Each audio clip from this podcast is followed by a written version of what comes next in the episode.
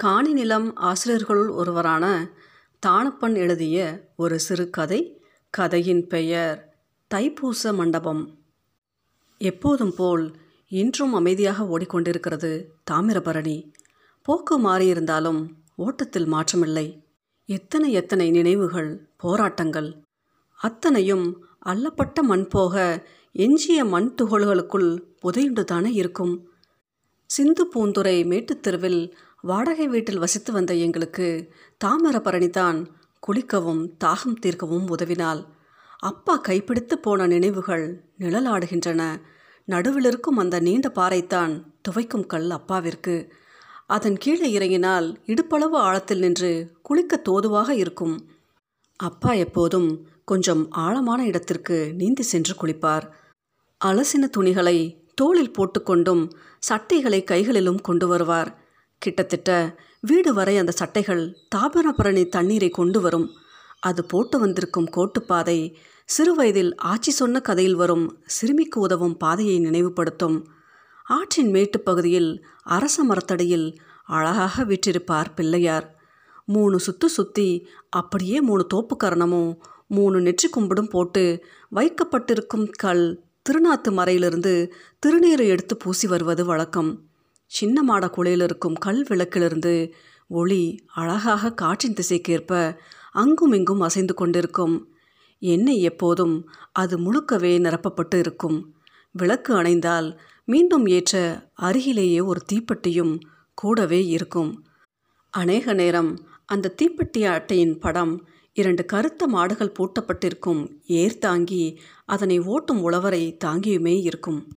இப்போதும் ஆற்றின் அருகில் இருக்கின்ற இடத்தில்தான் வீடு. ஆனால் ஆற்றிற்கு பசங்களை அழைத்து சென்று அவர்களோடு நானும் சென்று குளிக்க மட்டும் நேரம் வாய்க்கவே இல்லை. ஓடிக்கொண்டே இருக்கிறோம் காலத்தின் ஓட்டத்தோடு. வீட்டிலும் அதே தாமிரபரணி தண்ணீர்தான் என்றாலும் ஆற்றில் மூழ்கி குளிக்கும் சுகமே தனியல்லவா? இரு சக்கர நான்கு சக்கர வாகனத்தில் அந்த பாலத்தை கடக்கும் போதெல்லாம் இந்த வாரம் எப்படியாவது போய்விட வேண்டுமென தோன்றும். தோன்றியது வாரமாகி மாதங்களாகி வருடங்களான பின்பு கூட நிறைவேறாமலேயே போய்கொண்டிருக்கிறது ஆற்றின் போக்கைப் போலவே. ஓ அந்த நாளோ? அதான் இம்புட்டு போலீஸ் போல. இப்போ தான் நடந்தது போல இருக்கு. ஆனால் அதுக்குள்ளே இருபத்தஞ்சி வருஷம் ஆயிடுச்சா? அந்த பையன் இருந்திருந்தால் இருபத்தஞ்சி வயசை தொட்டிருப்பான். இன்ஜினியராவோ வக்கீலாவோ படிப்பை முடிச்சிருக்கலாம். சொல்ல முடியாது. அதே தேயிலை தோட்டத்தில் கூட இன்னும் நூற்றுக்கும் இருநூறுக்கும் தேயிலை கூட பறிச்சிட்டு இருக்கலாம். அவங்க தாத்தா முப்பாட்டன் போல. அன்று நிச்சயம் கண்ணீர் சிந்திருப்பாள் தாமிரபரணி. ஆனால் அவள் அழுகை அதன் போக்கிலே கரைந்து போய் அப்பொழுதே புண்ணக்காயலில் கலந்திருக்கும். அந்த உவர்ப்பை என்ன இன்னுமா கடல் தன்னுள்ளே வைத்திருக்கப் போகிறது? வெள்ளம் வரும்போதெல்லாம் கேட்கும் அடையாளம் அந்த தைப்பூச மண்டபம். அதை தொட்டு போதாடே இல்லை முழுக்கிடுச்சா? முங்கி போச்சுன்னா ரெண்டு ஒரு நாளில் வெள்ளம் உடஞ்சிரும் அப்படிம்பாங்க. தைப்பூச மண்டபத்தில் தைப்பூச திருவிழாவை ஒட்டி நெல்லையப்பர் காந்திமதி அம்பாளோடு தாமிரபரணி தாய்க்கும் தீர்த்தவாரி நடைபெறும். ஆன்மீக நண்பர்களுக்கு இதோடு வேறு செய்திகள் தெரிந்திருந்தாலும் அதெல்லாம் வேறு பாதை என தங்களுக்குள் சமாதானம் செய்து கொண்டு அம்மா காந்திமதி நோய் நொடி இல்லாமல் காப்பாற்றி வையுமா? என்பதோடு நின்று கொள்ளும். எனக்கும் அப்போது தீர்த்தவாரி நடக்கும். சாமியினை எழுந்தருள செய்வார்கள் என்று மட்டும் தெரிந்திருந்தது. தற்போது அந்த செய்தியை கேள்வியுற்ற பின் அங்கு போய் பார்த்ததும் வந்தே மாதரம் என்று கேட்கிறது. கூட்டம் கண் முன்னால் விரிந்து தெரிகிறது. நட்பின் ஆழம் தெரிகிறது. அடக்குமுறையும் அதற்கு எதிராக எழுந்த எழுச்சியும் தெரிகிறது. ஆயிரத்தி தொள்ளாயிரத்தி எட்டாம் ஆண்டு மார்ச் எட்டாம் தேதி அந்நிய பொருட்களை புறக்கணிக்கும் சுயராஜ்ய நாளாக சுதந்திர போராட்ட வீரர்கள் கொண்டாடுகின்றனர். கூடவே விபின் சந்திரபாலின் விடுதலையும் சேர்ந்து கொள்ள மார்ச் ஒன்பதாம் தேதி வவுசி சுப்பிரமணிய சிவா பத்மநாபா ஐயங்கார் ஒன்று கூடுகின்றனர். தைப்பூச மண்டபத்தின் மேல் நின்று சிவா மற்றும் வவுசி எழுச்சி உரையாற்றுகின்றனர். பனிரெண்டாயிரம் பேருக்கு மேல் அந்த மண்டபத்தின் கீழ் நின்று எழுச்சியுரையை கேட்டதாக குறிப்புகள் இருக்கின்றன. தடையை மீறி உரையாற்றியதற்காக வவுசியும் சிவாவும் கைது செய்யப்படுகின்றார்கள். அதனை கண்டித்து மக்கள் கலகத்தில் ஈடுபட அதனை அடக்கி ஆங்கிலேயர் கையாண்ட துப்பாக்கி சூட்டில் நாலு பேர் இறக்கின்றார்கள். இதைத் தொடர்ந்து மக்கள் கிளர்ந்தெழுந்தனர் பொது சொத்துக்கள் தீக்கிரையாக்கப்பட்டன. நிலைமையை கட்டுக்குள் கொண்டு வர ஆங்கில அரசு அடக்குமுறையை கையாண்டது. எந்தவித சாதி மத பாகுபாடின்றி எழுந்த எழுச்சியை அப்பொழுது கழகம் என்று பதிவு செய்திருந்தது அன்றைய ஆங்கிலேய அரசு. இதைத் தொடர்ந்து கைது செய்யப்பட்ட வாவுசிக்கு நாற்பது ஆண்டுகள் சிறையும் கடுங்காவல் தண்டனையும்.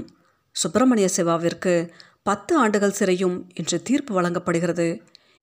இதனை கழகம் என்று குறிப்பிட்டிருந்த அரசு பதவியில் இருந்ததை ரெண்டாயிரத்தி எட்டாம் ஆண்டு திருநெல்வேலி எழுச்சி நாளாக அன்றைய மாநகராட்சி தீர்மானம் நிறைவேற்றுகிறது. அதனைத் தொடர்ந்து மார்ச் பதிமூணாம் நாள் திருநெல்வேலி எழுச்சி நாளாக கொண்டாடப்பட்டு வருகிறது. மாநகராட்சி அலுவலகத்துக்கு எதிரே கப்பலோட்டிய தமிழன் வஉசி நினைவாக எழுப்பப்பட்ட மணிமண்டபத்தில் இருக்கும் அவரது சிலைக்கு எழுச்சி நாள் அன்று மாலை அணிவித்து மரியாதை செய்வதை தொடர்ந்து செய்து வருகின்றார்கள். இந்த செய்திதான் தைப்பூச மண்டபத்தின் மீதிருந்த பற்றுதலுக்கு காரணமாகி போனது. தாமிரபரணிக்கு விழா எடுக்கும்போது திறந்திருந்த மண்டபத்தினுள் நுழைந்ததும் அங்கு வண்ண நூல் சுற்றி அடுக்கி வைக்கப்பட்டிருக்கின்ற குடங்களை தாண்டி வேறு ஏதோ ஒரு வெற்றிடம் என ஈர்க்கிறது.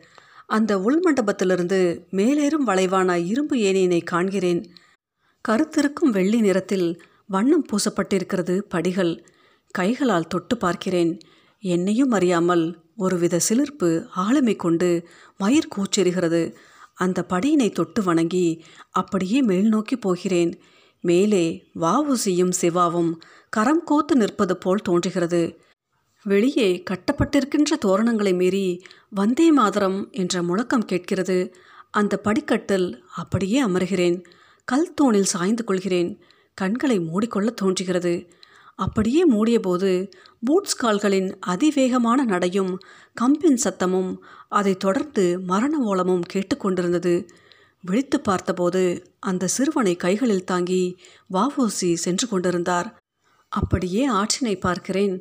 மலர்களை சுமந்து தாமிரபரணி சத்தம் புதைத்து தேம்பி அழுது கொண்டே போய்க் கொண்டிருந்தாள். இப்போது ஜிந்தாபாத் என்னும் குரல் கேட்கிறது.